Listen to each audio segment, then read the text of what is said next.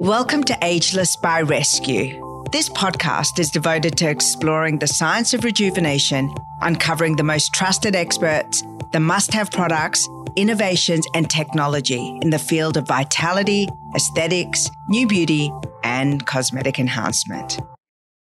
This is an episode dedicated to the pesky skin condition of adult acne. Dr. Davin Lim is an Australian board certified laser, procedural, and aesthetic dermatologist and founder of Cutis Clinic and Cutis Medical Practices in Brisbane. Dr. Lim is a highly regarded expert around the world for his expertise and is best known for his passion in the treatment of acne scarring, hyperpigmentation, and vascular conditions with various laser types. He is a master of explaining the science and practical strategies to combat and treat skin conditions that confound and vex us. In this episode with Dr. Lim, our second episode with Dr. Lim, we focus on adult acne. Dr. Lim deep dives into the causes, the treatments, lifestyle changes, and the products that can dramatically improve and potentially eradicate this, con- this skin condition. From hormones, supplements, lasers, and products, this episode is essential for anyone who is looking for scientifically based answers and solutions to adult acne. Dr. Davin Lim, I want to say to you that you are my first expert that's been on the show twice. I was so excited to get hold of you after all my attempts. And after our first conversation, I actually felt like we didn't even get to the, the one that I wanted to speak to you about the most your area of expertise, the thing that you are a superstar for on social media and also as a, consulting expert, adult acne. Yes, well, first of all, thank you very much for getting me back. It, I feel honored for that, seriously. Yeah. So let's talk about adult acne. It's super common. Uh, you can lead, and I'll uh, I'll answer. You know, one of the things that I think is really interesting, um, and you know, uh, I guess uh, the perils of aging is, you know, you spend your whole life avoiding something and you think you're home and hosed, and then another iteration of it comes. So, you know, when it comes to fertility, you spend your whole life not wanting to get pregnant, and then you spend this enormous part of your life trying to get pregnant, and then you, you, you know, you deal dealing with perimenopause and menopause, and acne seems to be one of those crazy things that you well, know follow throughout the life. Yeah. And so it's a hormonal issue largely, correct? Yeah, I, I think, look, I absolutely uh, agree with you. It basically follows you throughout your life, from your teens to your 20s. When you're on the pill, it camouflages your acne, you're on anti hormones. You're on, when you're 30, you're actually on anti hormone. Everything looks good. Mid 30s or early 30s, want to have kids, go off the uh, the pill. Next thing you know, acne hits. So in, in order to answer that question, I think there's multifaceted, multifactorial. When we call hormonal acne, it is a true term, but I think that term has been misused a lot. Um, and it's partly because of social media. It, and everyone, look, we, we, see and they go, look, you know, your hormones are okay. But then they say, oh, no, it can't be hormonal acne because my hormones are okay. So I think it encompasses a lot of different types of acne. We call it hormonal acne because the main thing to understand is that you're in the majority of cases, so probably about 98% of the cases, your hormones are actually fine, but your gland or oil gland is sensitive to uh, normal hormones. So what we call an intracrine abnormality, not an endocrine. Right. So, so you're absolutely right. The most common is hormonal, but obviously the other factors that come into play, which is like diet, stress, poor skincare, um, and um, for example, poor makeup uh, use and, and not washing your, your, your face correctly. So there's so many issues uh, in regards to that, even with diet as well. So let's let's break down the different causes because I think that this is um, a really interesting area to unpack. I want to first start with um, the the topical things because one of um, the uh, the great kind of explosions uh, in the beauty industry is the many things we can do topically for our skin, and particularly in the anti aging realm. And it seems to me, even though my background is from the cosmetic industry, I, you know, I'm not a doctor, but I am from the cosmetic industry. And I remember, you know, having been a C suite executive for some pretty major brands in my time the explosion of the number of things you can do to yourself at home and the explosion of the number of products that you can have on your skin at any one time, it, it strikes me as problematic. Absolutely agree. So, as you know, now with um, acne, you know, you read any blog, and, I guess it's a double-edged sword because a double-edged knife because you've got so much information out there on the internet and everyone is an expert because you can google how to treat acne skincare ingredients for acne you know best acne care and you just have a million different things out there. And all the different skincare like you've like you've perceived and everything from you know naturopathic things like witch hazel and tea tree oil all the way up to your uh, you know topical retinoids whether it be your adapalene tri, uh, your your tazarotene or tretinoin and everything in between. Um, so i think where I think this is really bad is, is that with the whole amount of information out there, patients decide to pick and choose, right? And with that, for example, you know, combining they, I mean, it's it's not to have a go at them because I understand it's it's you know it, it's the influential um, people out there plus the marketing and that's when they combine different things. You know, they might go, cool, you know, a beta hydroxy acid, something like salicylic acid wash, that, that's really good. So I'll use that. And you know what? A retinoid or retinol is really good. I'll use that. I'll use vitamin C because there's less pigment from the uh, from the acne itself. But when they combine all of that, um, as you know, bad things happen. So it's so, literally like conducting a crazy science experiment on your face twice a day. Absolutely. And, and I think the majority of patients, you know, just looking at how I, you know, this progression of, of knowledge out there for the patients, you know, from the early, from the late 90s when I started in derm to now, we see this huge explosion. And that's why we use the word iatrogenic, in other words, caused by the person themselves. Yeah. And, and most things in life are that way. Yeah, and the vast the, the, vast majority of stuff we see now is irritant dermatitis, especially when a patient comes in with acne. You can see that their skin is irritated. They've ripped it off with their BHAs. They've laid their retinol, and they're wondering why their skin is so bad. And to be fair to them, I think you know there's there's knowledge out there, but then as you know, a little bit of knowledge can be uh, can be bad. Okay, so let's talk about the simplification of the skincare routine. In an adult acne prone skin, as a dermatologist, as an acne expert, what are some of the things that we can stop doing?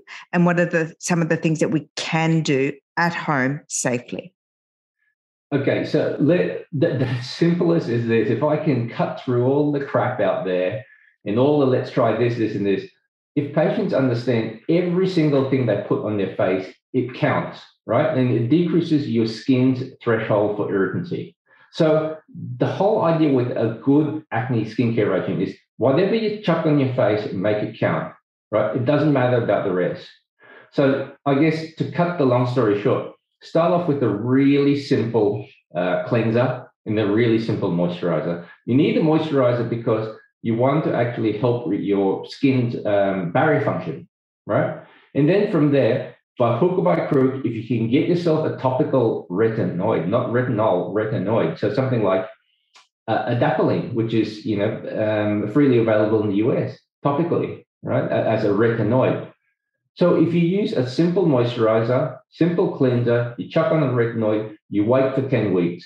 So the retinoid, let me, you said it's uh, available in the US. Where in Australia? Is this now a prescription item? It is, but like I said, if you're resourceful, you'll be able to get it. So I'm not, I'm not, I'm not endorsing overseas pharmacies, yeah. But at the end of the day, if you're resourceful, you can get yourself a retinoid. Obviously, we can't get it here through uh, TGA because of all the uh, red tape. But if it's FDA approved, CE approved from overseas, it is safe in that context. So if you're on this topical, right, and you've done everything you can to, to reduce the amount of acne, it could be diet, could be you know um, good good uh, uh, makeup practices, reduce stress, a whole lot. And if your acne has not settled in the next eight to ten weeks, there is nothing out there that you can buy, whether it be your you know um, HPR, your retinol, your niacinamide, your azelaic acid. So basically, what I'm trying to get at with patients is that skip all the junk go into something which is good as in medically prescribed with a lot of efficacy behind it and lots of studies. And then if your if your acne is not responding, climb up the ladder, don't go back. Right. And it saves a, a hell of a lot of time, effort, money, and a lot of acne scarring if you climb up that ladder. But have have that takeoff point a lot higher than your fluffy stuff. So, when you say fluffy stuff, um, what are some of the things that are uh, floating around in the you know uh, universe that people yeah. think is helpful if they've got acne? So, let's kind of list some of those things so that people go, "Oh, I don't really do much," but let's talk about some of the things they may be doing that we should potentially ditch. Yeah. So once again, it's not about whether something can work. It's about the probability of things. So when you look at the probability of, for example, a medically prescribed retinoid topically, you know that the probability of that working is a lot higher compared to something like a fuzzy retinol, like you know your HPR, your your your Granactive um, uh, retinol that's marketed by you know a million different skincare industries. Yeah. So I call that fuzzy because it's it, the scientific rationale and the studies behind that is not as uh, robust compared to medically prescribed retinoids. So to name a couple, the retinol, the niacinamide, the HPR, the um, things like tea tree What's oil. What's HPR? Sorry, uh, just. Uh, I think it's hydro hydroxypinacolone uh, retinoate, yeah, which is basically the the the short form for uh, it's all this marketing stuff like the Granactive Retinol, yeah, which the Ordinary, so many other companies market. So it's not, it's just not, it's not just them. A lot of actual uh, uh, companies just market that. Well, the acne industry is a hugely lucrative industry, and it because it it you know it points to a trigger of shame, concern. Um, so, you know, if you do marketing based on something that people are horrified by, it's the easiest thing to sell, right? Absolutely. Um, and, and the other thing, what about oils? Like a lot of people in that natural space will talk to, you know, some natural things that are great for acne. Um, yeah, you haven't mentioned oils. Yeah, yeah. So, so the most common is TTO. Yeah, we call it TTO, tea tree oil. So when you look at TTO, yes, it's got efficacy, but once again, it's about the probability of it working and the possibility of it causing uh, not only skin irritation but allergic contact dermatitis. So it's not, you know, and I, I don't disagree with people out there who just go, oh, you know what, tea tree oil work for me. I understand that it can work for you, but when you look at the probability of it working, it sits much lower compared to the efficacy of prescription retinoids topically. Um, so it's I, I, think, and all the other essential oils probably go in the same basket, but the amount of irritancy that we get from TTO, and and um, we even have patch testing to TTO, which means we know that it's it's a common source of not just irritant dermatitis but allergic dermatitis. When we look at the studies, between two to three percent of the positive patch test in patch test clinic comes from TTO, and that's just one um, one ingredient. You you talked about a simple um, cleanser and a simple uh, moisturizer for uh, dermal barrier. Yep. Um, are you happy to go on record as to what you know oh, yeah. what that might look like? Yeah. So I mean, yeah, sure. I mean, when you look at dermatologists, we always get look Cetaphil, Cetaphil. Actually, they, do you realize they've changed their uh, product name to Cetaphil, not Cetaphil? No. No, so they have. so I, I just did a shoot for them a couple of months ago, and I used the word Cetaphil. And next thing you know, I've got to reshoot it because they want to actually rebrand it Cetaphil. So I mean, if you want stuff and, and guidance to their companies that if you want stuff done dirt cheap, Cetaphil is going to do it, right? Um, but then there's so many other moisturizers. La Roche-Posay makes really good ones. Um, La Roche-Posay. Yeah, LRP. Yeah, they do a great job. I, I agree. I think that yeah. their brand is. And they make, and they make an awesome salicylic acid wash. You know, you go to a Chemist Warehouse, you buy that 2% salicylic um, acid wash. It's called Effaclar um, Microderm or Micro Cleanser. And that one is 25 bucks and it's going to last you about three, four months. Um, so, you know, you don't have to spend big stuff. For me, that bang for bucks, if you don't have sensitive skin, that, that cleanser with the 2% cell acid is really good. CeraVe makes a good one as well at 1.5%. Um, so you don't have to spend big money. You know, realistically, your, your cleanser is going to cost you anywhere between 10 to 25 bucks. Your moisturizer is going to cost the same, and that's it. And that should last you at least two to three months. Um, so, so, those two cleansers that you spoke of, um, both of them from the L'Oreal stable of brand, the, yep. the thing that I understand about them is that they were developed um, as, uh, you know, uh, pharmacy grade cosmeceutical skincare and they've been pared back. So really low in fragrance low in irritants. Is that is that why you like them? Yeah so uh, at the end of the day as a dermatologist like to control control the known variables. And the most important variable to control is what's in the skincare. So that way we can uh, decipher between an allergic contact dermatitis irritant contact dermatitis um, and go from there.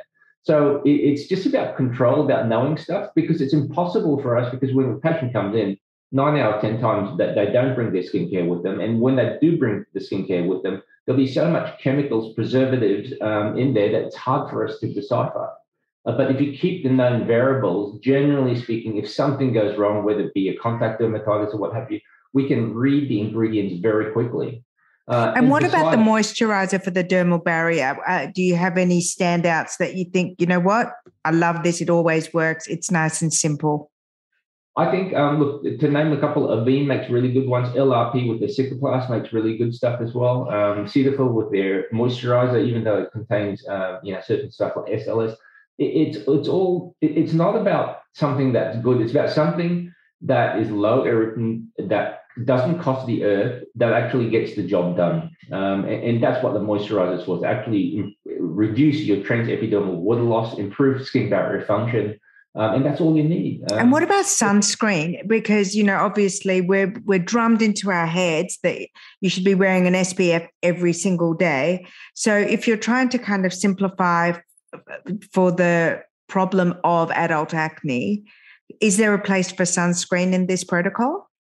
Yeah, hundred percent. Because when you look at the sun, it's a double. Once again, it's double edged because we know that certain wavelengths of light, for example, the blue light and the and the red light, um, can actually help with acne, right? But but also um, the uh, blue light and the UV can make your uh, pigment worse. So and and when you have pigmentation, eighty percent can persist up to one year, and twenty five percent can persist up to five years.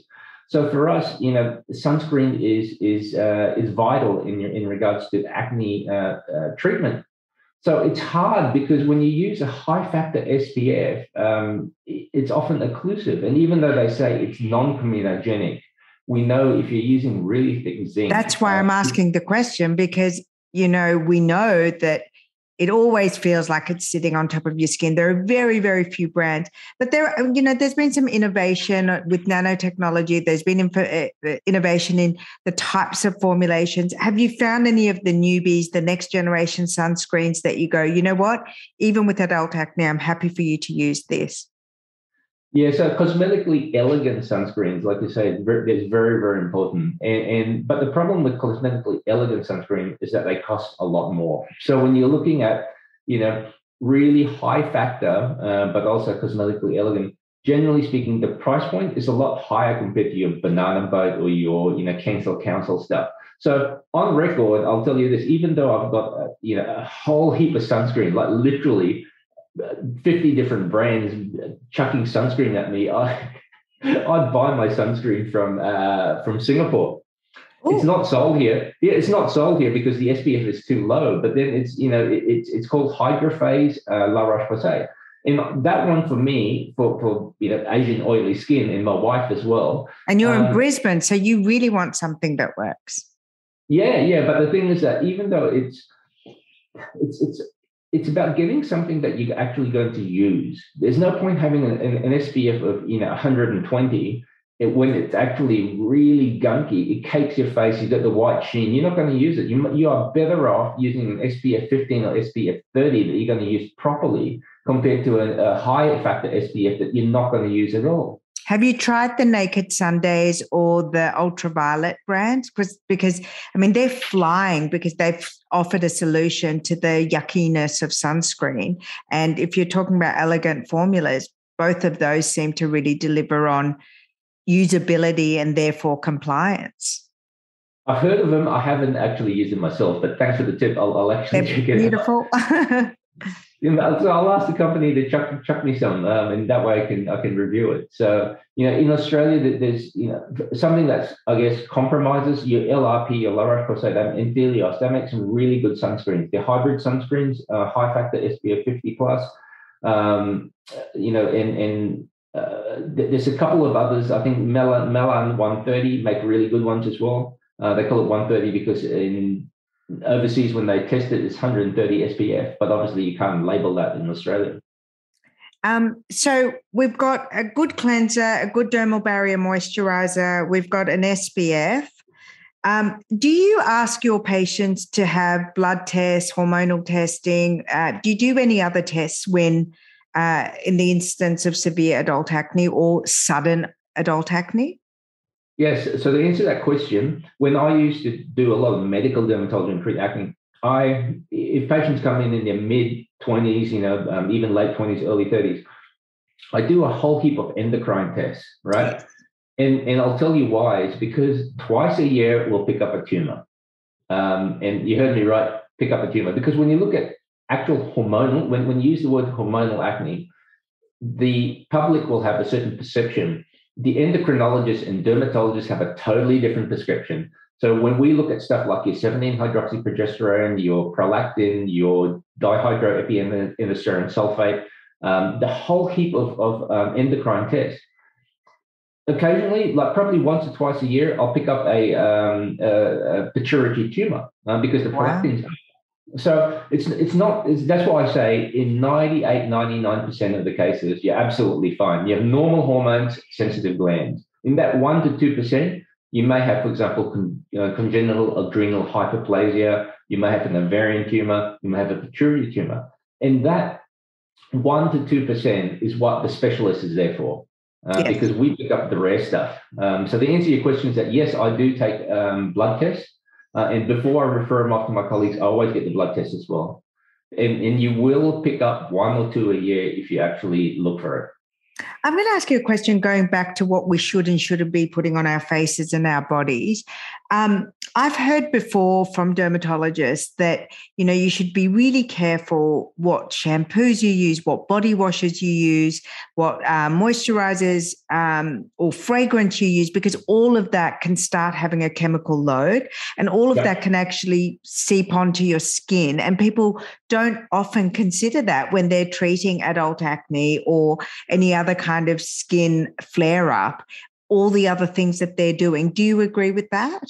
100% because remember acne is a disorder which disrupts your uh, your skin's barrier function. So when you have disrupted barrier function because of acne and you're layering in a whole heap of different stuff like your fragrance like you say your preservatives the whole lot um, bad things can happen. And that's how you get allergies you know you're not born with allergies. People go oh no no I, i've been using that product for a long time so i can't be allergic. That's exactly how you get allergic to it by using it frequently and building up uh, like an intolerance to it, right? Absolutely. So basically, your, your skin barrier function is decreased. You apply this stuff, and what it used to be is that it used to, the, the molecule itself can't penetrate. Next thing you know, it, get, it penetrates the skin barrier function, it get presented to your you know APCs, your antigen presenting cells, and then that evokes a type four type uh, reaction. So you're absolutely right. That's why we we always, uh, I guess, we always reiterate the point that keep it very simple. Keep it very, very simple. Dr. Lim, what about um, LED light therapy? There's been this big boost in like blue light therapy. I know that you were saying that blue light, as in screen light and blue light from uh, you know windows, and that is bad for scarring. But what about blue LED light therapy? Is that um, useful in the treatment of acne?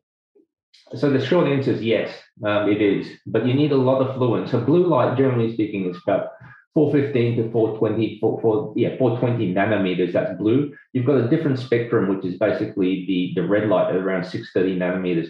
How it works is this: light itself activates a chemical called porphyrin, and porphyrin is secreted by your C. acnes bacteria. So when that happens, it creates a um, oxidation, and then the bacteria gets killed because of the light. Now, there's a couple of caveats to that. Number one, you need a high fluence, all right? So you need a really high fluence to actually activate that. Um, and that's where, even when we're doing um, light treatment, we need at least you know seven to ten minutes of blue light.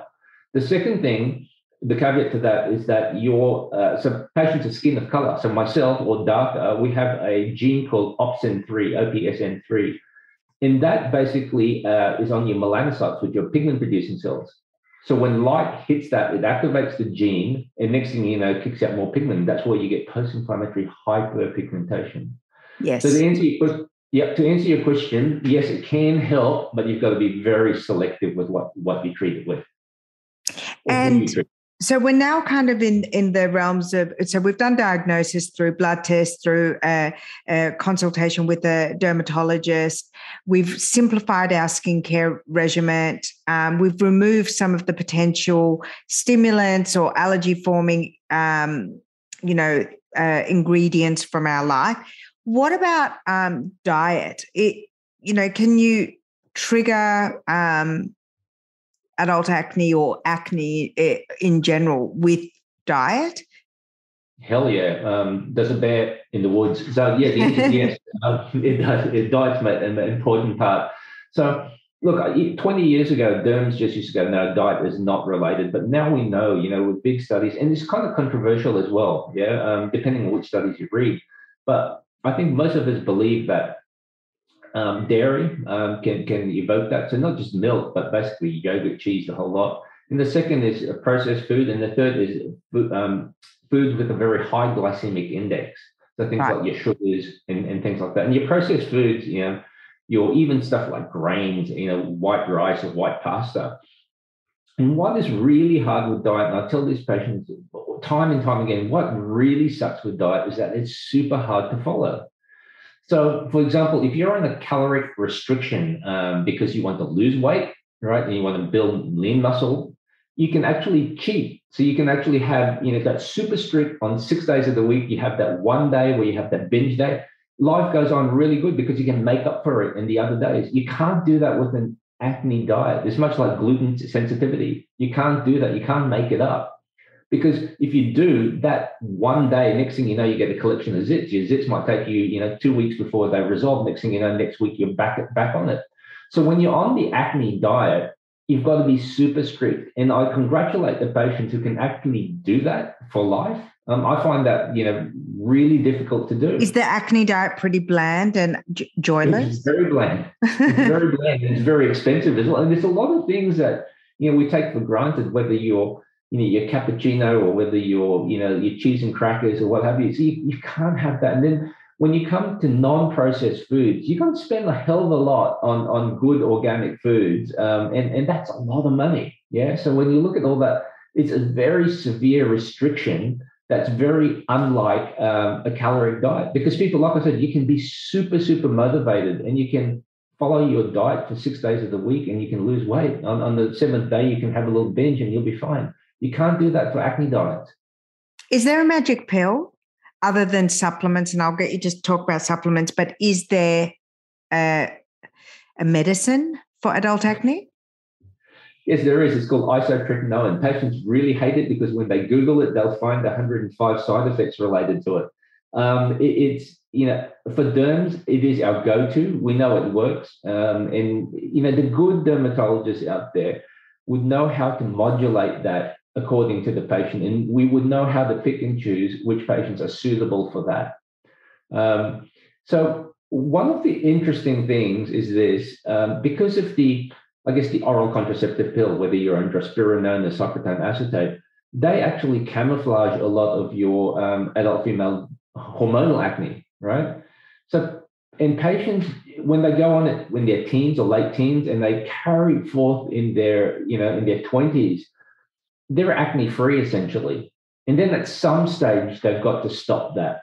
And, and, that's usually in their early 30s. When they stop that, next thing you know, acne is just, it just comes out. So I think in this day and age, a lot of people are sweeping acne under the carpet. Uh, so you think more of us have acne than we know we do? Oh, 100%. Yeah. 100%.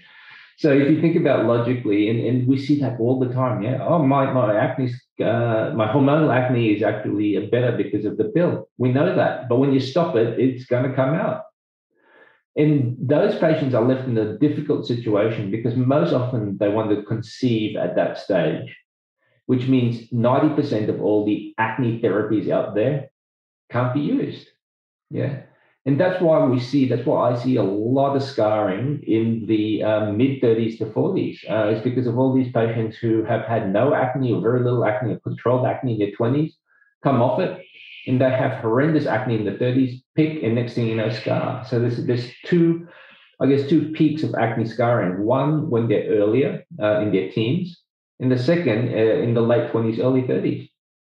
So let's go to scarring because it's a perfect segue now to talk about treatments um, that that are available. So we said, you know, light therapy can potentially reduce the um, active phase of the acne cycle. Um, but what what do we do with the scarring? What, are some of the options? I know there's laser, there's PRP. What do you like to treat uh, uh, acne scarring with? Yeah, so we take one step back when and I do this a lot on my social media, you know, the most important thing with acne scar or with acne is not to pick.